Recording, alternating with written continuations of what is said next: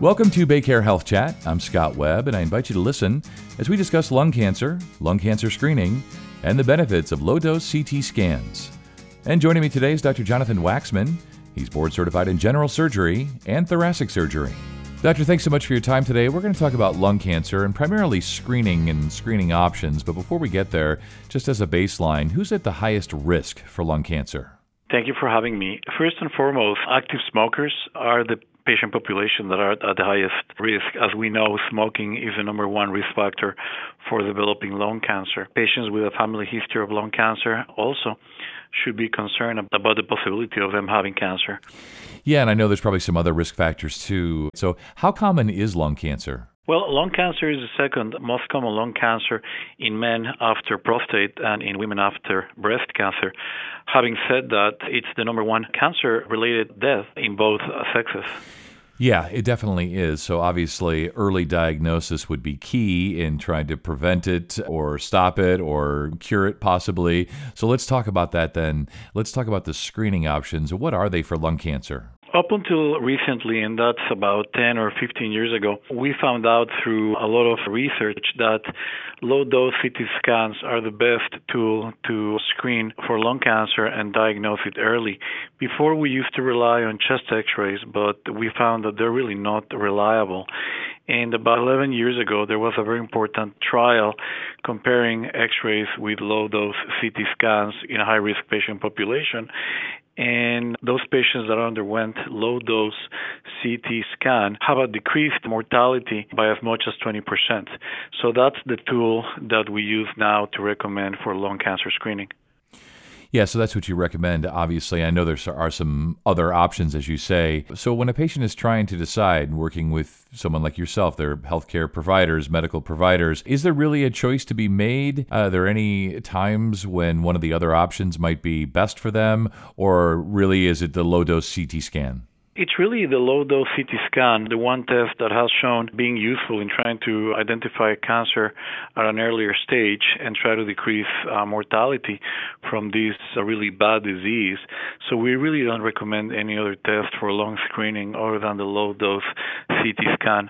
And whenever we discuss this screening modality with our patients, obviously we do it in what we call a shared decision making process because we have to explain the benefits and the cons of undergoing such a screening process.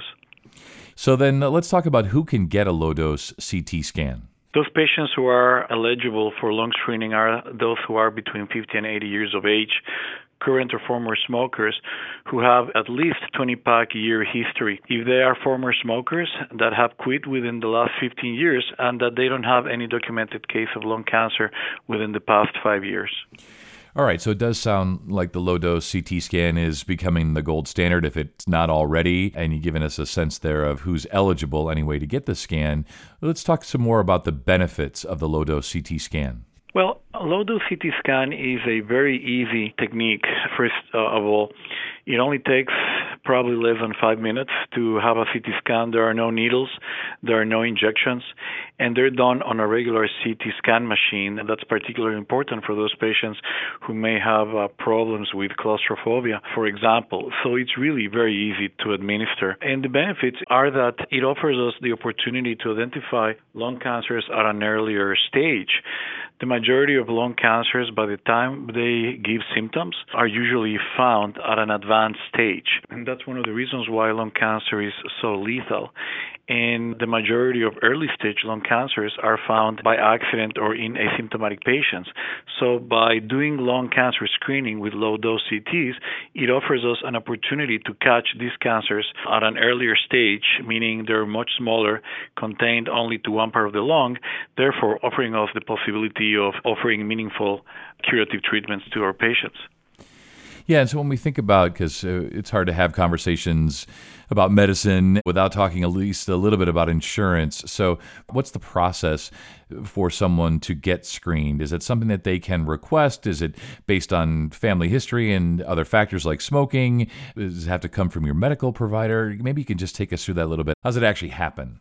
The most important factor is to recognize those patients who are at risk of lung cancer and particularly that meet current accepted lung cancer screening criteria, such as people between the ages of 50 and 80, current or former smokers, and if there are former smokers that have quit within the last 15 years, and no documented case of lung cancer within the past five years.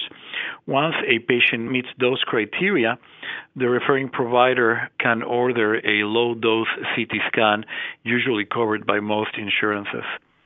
I see what you mean. So as long as you fit the criteria, then the order can be put in, and as you say, it's relatively quick and certainly painless, and for anybody who's claustrophobic. So sounds like a lot of benefits. Good stuff today, doctor. As we wrap up here, what are your final thoughts? Whether it's to encourage people to quit smoking or be screened if they fit the criteria, I'll leave it to you.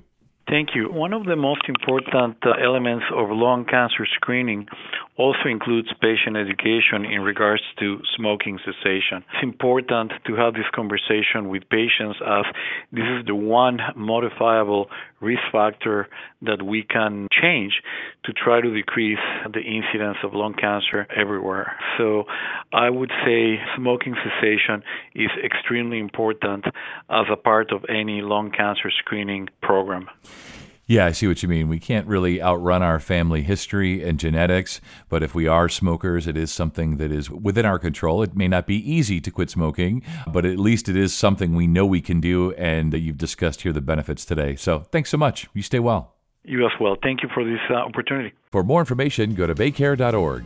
And that wraps up this episode of Baycare Health Chat. Always remember to subscribe, rate, and review this podcast and all of the other Baycare podcasts so we can share the wealth of information from our experts together. I'm Scott Webb. Stay well.